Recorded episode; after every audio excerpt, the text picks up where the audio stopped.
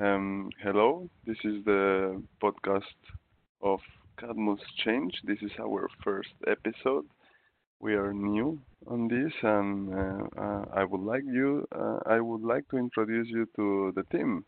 Uh, I'm uh, Blay. I'm a cognitive neuropsychologist, and currently I work in software. Um, have uh, ex- extensive experience in coaching and uh, helping companies to improve see the human potential. Uh, what about you, Pio? Tell us about yourself. Yeah, so uh, hello everyone. Um, I'm a um, co-founder of Cadmus Change together with Bly, and uh, this is our indeed first episode.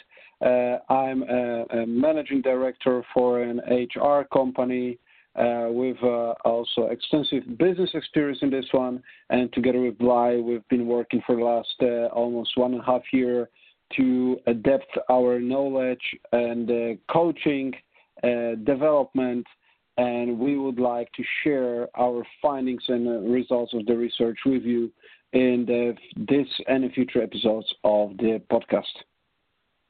Nice. Uh, sounds, I think, very clear.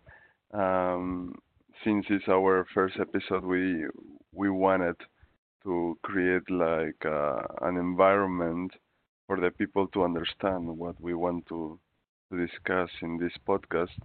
Um, Piotr, um, tell us uh, a little bit more about uh, which will be uh, our focus today.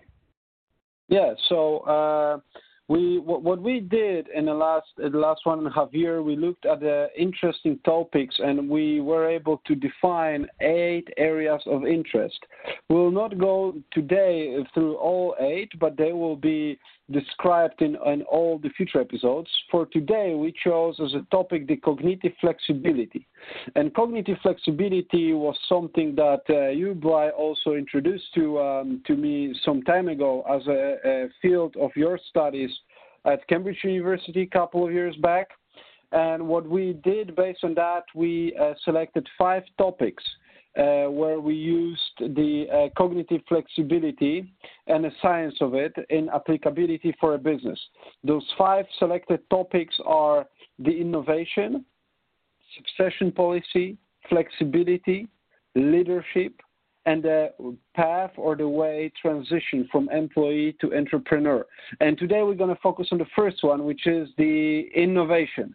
And um, uh, as you know, Blay, we we also did a case about it. Um, maybe you could also say something about uh, the case itself and uh, how we see the innovation and what is maybe from your medical perspective and a scientific perspective the cognitive flexibility. Yeah, perfect. Yes, uh, actually, to to start with, uh, people maybe are not familiar with the concept of cognitive flexibility, but this extended uh, uh, is a very well known concept in the neuroscience scientific research. And it goes to the idea that uh, we have certain ex- executive functions that are uh, performed by the brain.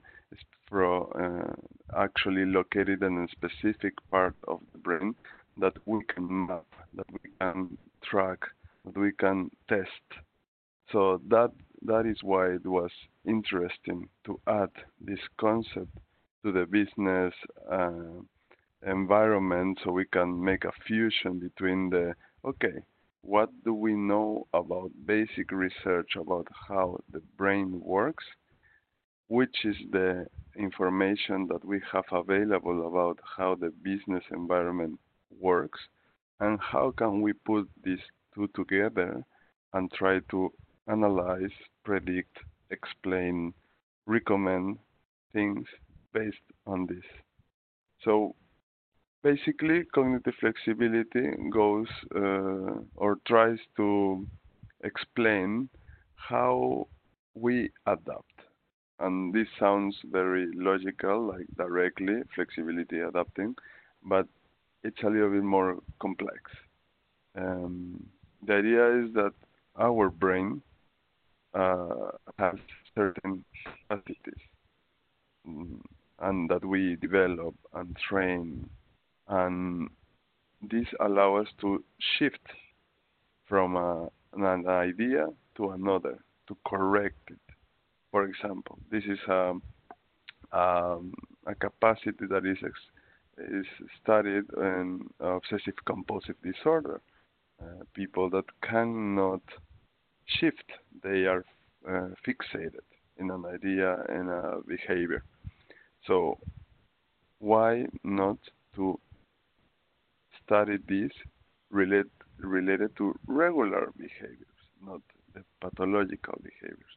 And that's when we come to the idea that if we take into account this innate capacity, we might find additional information that is not brought uh, to the business uh, literature regularly, but that it must be brought because we can see that when we add this concept or this capacity of the people, a lot of things that are uh, left uh, aside and not treated in the regular uh, business explanation, now if we add this, it might have an explanation, it might make sense, and we can develop strategies to work with it, to improve it, and to really make the people understand better the, what is the situation about themselves, about their colleagues. Uh, managers can see better insights about their uh, the people in their teams. Uh, C-level uh, C-level people can see how the the different departments work because if 10 people have certain trait, that means that the team has a trait. So uh, going into the topics that you mentioned that we were going to to discuss, um, yeah, we are going to start with uh, the idea of innovation and why uh, it's related with uh, cognitive flexibility. We have the case of, uh, we chose the case of Toyota. maybe you can explain us a little bit more about the, the case of Toyota and why we, we chose this for innovation. Of course, of course, I could, and uh, I will be glad to do it. Before I start, I would like to also ask you the um, if you could introduce to our listeners why it is interesting for them to stick around and to learn more about the cognitive flexibility. How can be the applicability of this topic of interest for them and for their own business practice or just a regular life? Okay, yeah. Um, as I said, I mentioned before, is uh, the cognitive flexibility concept is not a, a business related one. It comes from the basic research in psychology, psychiatry, and bringing it and paying attention to cognitive, cognitive flexibility uh, can bring very um, unexpected insights about why we do what we do, why we do the things how we do them, and it can help identify those areas that seem impossible to change but if we do it in the way of treating this cognitive flexibility, not treating like as a disease, but as a training, we can see results uh, in the future. For example, uh, someone, if we divide, let's say, the the potential of our cognitive flexibility in 10, some people can have 8, some people can have 4 um, if we can uh, identify which is, let's say, the the level in which we are or a certain group of people are, then we can say, look, if you want to innovate, if you want to have leadership, if you want to uh, be successful in a certain environment, and we add the possibility that they need to train their cognitive flexibility, then they have not the regular chances to succeed, but we are giving an additional tool that usually is not uh, paid attention to um, to really uh, handle these, uh, let's say, uh, areas or necessities or intentions. Uh, and if we understand that we need flexibility or cognitive flexibility for almost every area in the business environment, then we can use it to train it and to really improve it. And what we are going to show is that the the big changes and big successes success of companies can be related with in a certain way with their level of cognitive flexibility. So in order to really replicate uh, success, maybe we need to pay attention to cognitive flexibility a little bit more. And so it's a little bit the so so Jose. So it's like a little bit understanding the cause and effect um, uh, relationship, but also to understand what is the what is the reason behind the cause. So understanding not only what happens, but also why it happens and what are the chemical processes responsible for it. Also on the individual basis, but of course, at the end of the day, uh, the effect of the individual decisions made by C-suite, but also by the teams, um, they, um, well, I would say they will find their results in the overall um, outcome for the organization uh, in this one. So if we talk about the change, if we talk about the innovation, if we talk about the flexibility or lack of it, then we see that it is related to the concept of cognitive flexibility, as I said, also on the individual and a team basis. Is that correct? Exactly. And the main idea is that we are bringing an additional tool into the table. So it's trainable, it's predictable, and helps to uh, really like of in any of these aspects that we are going to discuss, there is the reason behind uh, these uh, consequences. But yeah. Um, yes, uh, it's helping to explain the reasons, even if we are going into the, uh, let's say, a little bit more brain uh, explanation of it, to keep it applied we don't yeah. want to stay in the you know neuroscientific side because no.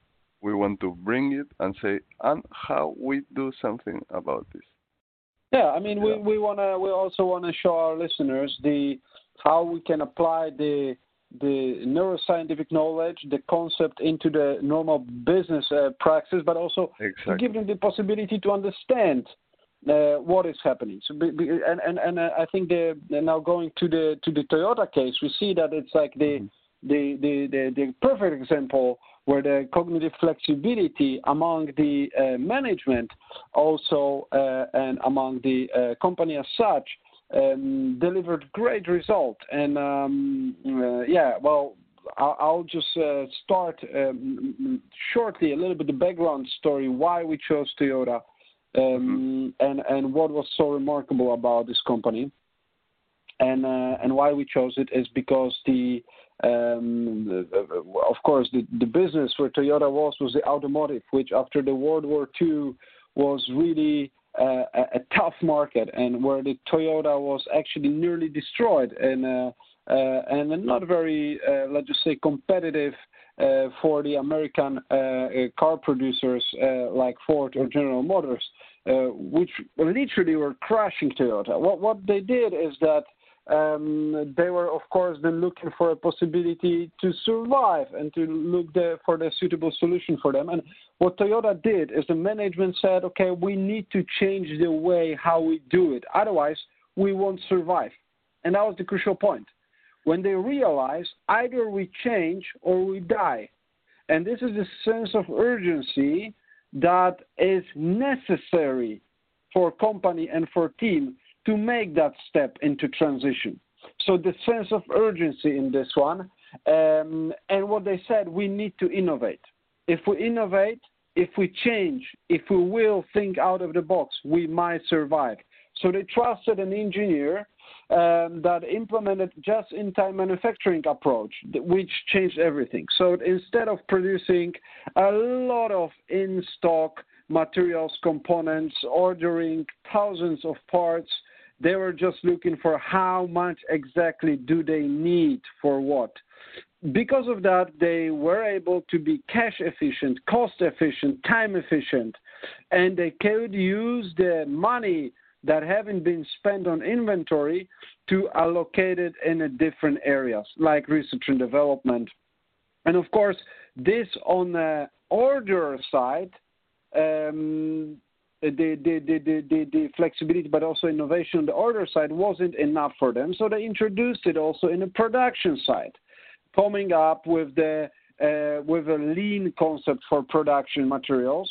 Um, what you see is that Toyota became from once almost crushed and destroyed company became the one of the major car producers in the world. By 2017, it was, as a matter of fact, the second biggest car, producer just after the Volkswagen Group, and uh, it sold 10.2 million cars in 2017. So, extremely interesting step uh, and and what you see is that the um, that what allowed them to do it is that they were thinking really out of the box. They they didn't stick to the old paths. They didn't stick to the tradition. They didn't stick to what they knew. Instead of that, they realized it's very very late for us. We need to do something about it. If we want change, we won't survive and they took a risk and they moved in the innovation side, showing the applicability, practical applicability of cognitive flexibility, and as not only one individual, but as a whole organization, they made that transition and they made it successfully. And now, Jose, if you could give us a little bit glance on how you think was it possible for Toyota to apply this for the whole organization? And how how you buy the how do you organize the buy-in? So you make sure that everyone is on board for this. And what is the how to create this cognitive flexibility on a team organizational level mm-hmm. yeah um, i think that you mentioned clearly that they needed a change the, there was a, an urgency and that it was a, clear decision that they couldn't do it the way that they were doing it. And for this, you need to to divide, you know, like the people that uh, take the decisions and the people that will follow the decisions because they rely on on this uh, uh, higher level uh, decision making strategy. So first of all, uh, the team needed to really put into place uh, a drastic strategy.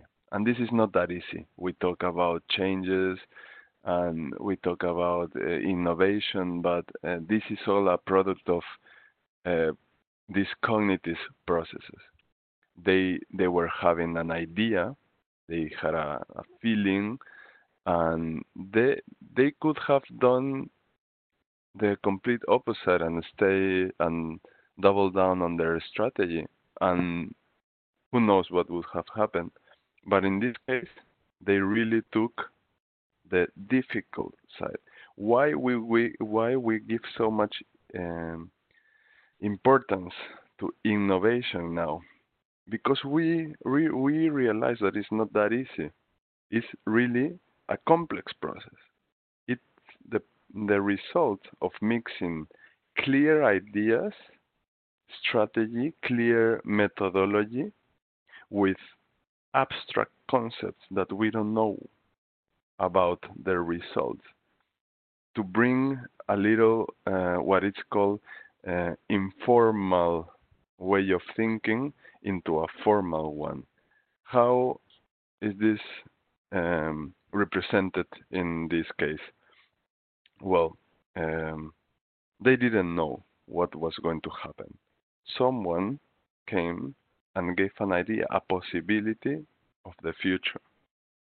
And they had the luck that the people that listened to these ideas, they were um, ready in a certain way to change their previous perspectives. So it's and, actually about the, the, the, the, trust, it's about mm-hmm. the belief, it's mm-hmm. about mm-hmm. the willingness, and I exactly. think it's also something maybe to do with the uh, with the culture of the of the company because there is like the I, I think that they had to have the high level of the discipline and self discipline that the, actually the rest was following the the, the initiators of this idea exactly. because exactly. you need to have everyone on board to do it and i i just would like to hear uh, on on a on a site mention how toyota did it because they actually went down on the working floor and they asked employees how can we do it better how can we do it easier so instead of doing it top down they asked people from the working floor guys help mm-hmm. us with that and because yeah. of people who are doing it for 20 years, they know how to do it. They see the problems on a daily basis with their own eyes. They they do it even knowing that maybe it could be better, but it, since no one asks, they never tell. But if they were asked, they came up with a lot of improvements, and so management actually capitalized on already existing talents only by being open to listen to its personnel. And yes. I think is is this a, a reason to buy in? I, Jose, what do you think?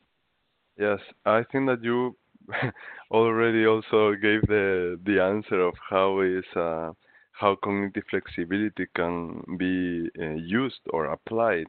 Um, there are one can think about this as okay, what can bring uh, to the company the necessity to apply cognitive flexibility.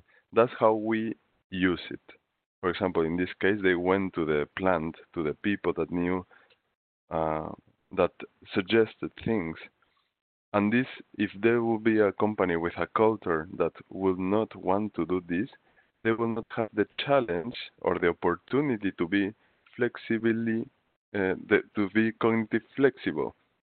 So um, the idea is that uh, whenever we want to uh, innovate and to be in a situation, we need a challenge, a challenging idea to the one that we already have. And that's why in, you know, in, in uh, product design and uh, strategy, the best thing is to have people that don't agree with you or that have another perspective about how the thing should be.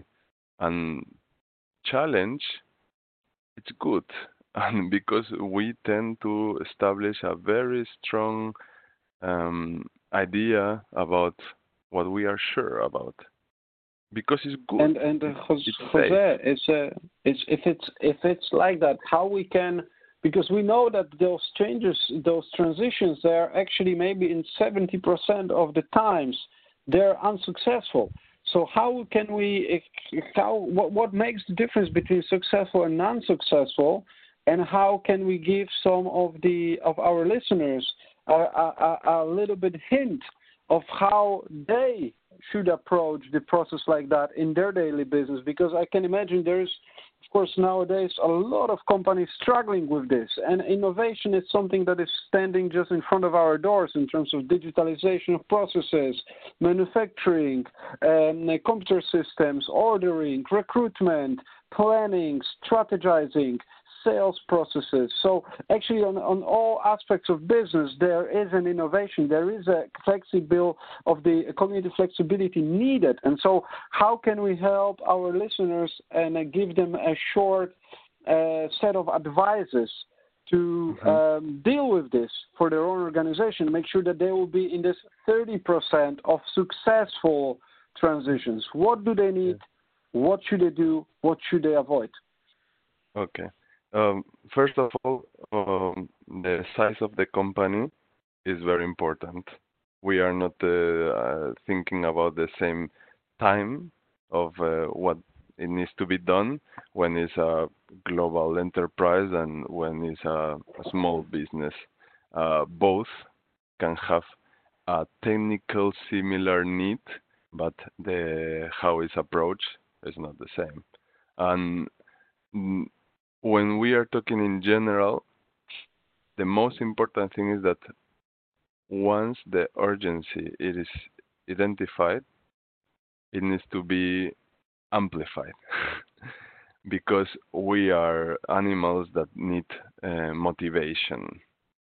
And the motivation to change is crucial. And you know in change management this is the first important point but what it comes after and during it it needs to be focused on the people because uh, we tend to follow a, a procedure and we forget that each people can have really an effect on the whole plan. And what we are proposing is to really pay attention to those key players and those key players about their teams to really pay attention to which is the tendency of each person involved in the change about their flexibility to change. Um, why? Because this will be a, a um, let's say a a very strong influence in how the project of innovation uh, it's uh, done, like the six month, one year project. But not only that, it will help to crystallize that change. Um, how? Bringing more discussions, uh, trying to really identify the key people that can have a strong uh, unflexibility and show them that wait it's not that you are i mean not directly there are different things that we can do about these uh, people but sometimes we think that yeah, they have an idea. We cannot change it. Uh, they are uh, don't believe in the in the company. They need to go. But maybe, just maybe, they are just not aware that the problem is that they have less capacity or they are less uh, open to consider new things, and this might be because they haven't been trained on this. So by adding this uh, a little bit more of training to be flexible, we can influence the whole chain from the bottom to the top to facilitate this change. Um, this sounds time consuming, but I can assure that the, the companies that invest millions in uh, transformational change management they can see that if they want to be in those 30% of success cases, they can focus a little bit more on these crucial people that can really influence the people around them to be a little bit more flexible. So paying attention to the people, even if it's a big uh, structure, and how and to have strategies to crystallize after the the the uh, change process, uh, the regular process is uh, is expected to to finish. So the actual result can be uh, extended not only until the end of the project, but actually for the next years to come uh, in the company. Yeah. Yep. So, so it's a people people need to be put central at the end of the day. So it's actually that's uh, that's the crucial part of right of all at the, the end of the day yeah. yes and cognitive flexibility is something that we you need to look personally this is not something that you can say okay this group uh, i will think that everybody works the same way and i will tell them the same to everyone no one can do that to check who are the ones that need a little bit more of training, of uh, attention. And really, this can change the whole result of the whole project just by focusing some people. Yes, mm-hmm. uh, people is central, and not by using a standardized process, you are sure that everybody will react the same way. And I think that everybody knows that everybody is different, and th- this is a common sense. Everybody talks about this like it's logical, but then why don't we use this logical thing into big strategies? It's yeah. time, it's resources, it's money, yes, but we need to understand that by focusing on this, we can really leverage our investment and save costs after this is uh, one needs a lot of uh, cognitive flexibility to also uh, understand and be willing to apply this uh, idea and invest a little bit more or um, invest a little bit more smarter. So mm-hmm. yes, yeah. people yeah. central and check these points and uh, focus on flexibility. So the ideas can be listened and so the, the, the, the, the one needs to understand, the leader needs to understand, or whoever is responsible for the executing the change needs to understand it's not up to him uh, completely if the success uh, will be if will be there. Uh, the transition will be successful because he actually should have a role more of the facilitator of change exactly. and more of the promoter so mm-hmm. uh, I think we could we could look here at the, some of the tools that uh, that one might use, and I think we also did some research uh, um, a couple of months ago, uh, Jose, on the um, um, going more in depth into eight uh, steps of the change uh, by Professor John Kotter. And I think we, we discussed today the first step of it, the um, sense of urgency.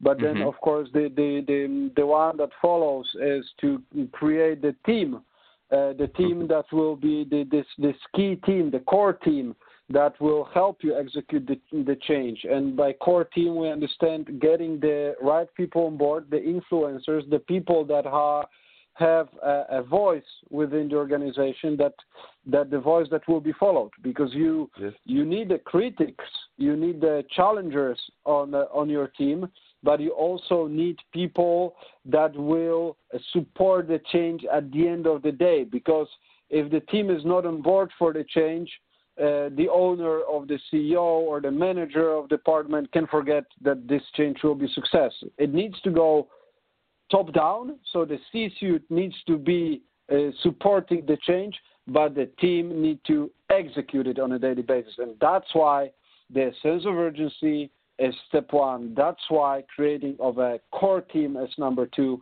and that's why the personnel needs to be uh, and have a central place in this process, and and only then the the change can be done. And innovation, as we said, is nothing else as change. And to okay. change, one needs cognitive flexibility that will allow him to think about the possibility of change because Excellent. it's not enough to see that the world is changing.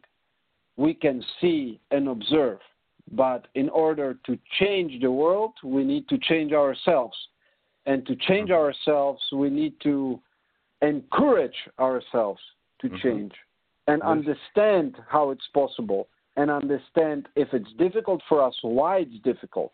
And here, of course, is this this this step of the uh, neuroscientist, uh, uh, uh, the, the the touch of neuroscience is so crucial because it mm-hmm. allows us to understand not only the the effect but the cause and the reason behind it and processes behind it. So I think uh, um, as we saw, Yeah. the Toyota was extremely successful about it and was flexible, and because of that, it allowed them to be innovative. And um, and we, um, uh, Jose, we will be talking next week about the second topic that we chose out of five. Uh, we will focus on the um, um, uh, on succession planning, uh, Mhm. succession planning uh, for the company, and we also chose the example of a Unilever uh, Mhm. to deliver that topic to our listeners.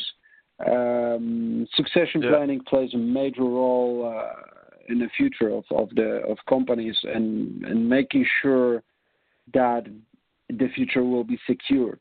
The right Yes. leader, the right people on the right place, understanding the needs of the company, the direction company goes into, knowing the company, knowing the industry is of course crucial. And it will be crucial for the major companies in the future and it is right now, but also for the small businesses, especially maybe for those who listen to us, the owners of small businesses from the um, uh, um, uh, um, um, from the uh, generation uh, of uh, um, uh, how you call it the boom, the the child Mhm. boom or the birth The boomers, baby boom. Uh, the baby boomers, yeah, from the 50s. This group will, of course, retire uh, within uh, next uh, decade, within next years, and there will be a lot of companies that will struggle with the executive search on that uh, to to make sure Uh-huh. that the leader will be replaced uh, uh, properly. Uh, also to ensure the proper development, further development of the company. So we're going to touch on this topic next week. And Yes. um, Jose, what could you say? How would you like to summarize this uh, Yeah. from your side? This pop- podcast from today. Yeah, so today the uh, we discussed uh, innovation and we added the perspective of uh, cognitive flexibility. And we also touched the sense of urgency and uh, you also added the, the idea, the second step of building the, the team. So I think that I ha- I I would like next time, next day, when we are going to discuss the um, succession policy and how uh, actually cognitive flexibility also needs to be there uh, to make it uh, effective and successful. Um, and we can uh, we will bring also like uh, some ideas about the steps of uh, the Kotter uh, eight steps um, to how we can apply, let's say, cognitive flexibility strategies uh, to make each step to to be more effective. Uh, it's just a, an added help, and I think that is a, an interesting topic that the, the listeners would like to to even have a g- glimpse of the uh, the ideas and what we can suggest. And for today, well, um, the most important thing is that um, in order to innovate, uh, there are a lot of things and processes that need to happen. And we believe that they are there, but actually not. It's uh, the result of uh, work uh, because to innovate you need creativity and if you don't have the correct tools you cannot put it into place. You will stay in the ideas. You will not make it happen. So all this is very complex actually and more in a in a big company in an in enterprise. So what we need to focus is how we can potentiate and how can we set the ground for the innovation to happen? Once it's uh, clear that needs to happen what can we do as leaders and as uh, part of the team to make it happen? And once it happens to make it stay and still be flexible we Yeah, will go through all this stick. again Yeah. yes and in the end when we um, have some more examples we will see that the idea of cognitive flexibility comes back and comes back as a key differentiator uh, on the success of uh, each plan. So, so let yeah. us build up on these steps. Let Yes. us build up also on this context so we could uh, uh, educate our listeners from one episode to another. Um, well, I think uh, mm, for now uh, uh, Yeah. we had a, mm, a a lot of knowledge uh, that we shared, and uh, I will be very happy to uh, continue in the next episode uh, once again about the succession planning based on a Unilever and of course, again, with a touch of the business experience and uh, leadership, plus the uh, neuro and cognitive science. Um, thank you, Jose, for Yeah. uh, for today. Thank you, Piotr. Good session. Yeah, we we will be planning the the next one, and I hope to to have uh, some people back, and uh, maybe we will uh, ask some questions that uh, next time they can prepare, and uh, we will go uh, deep on them.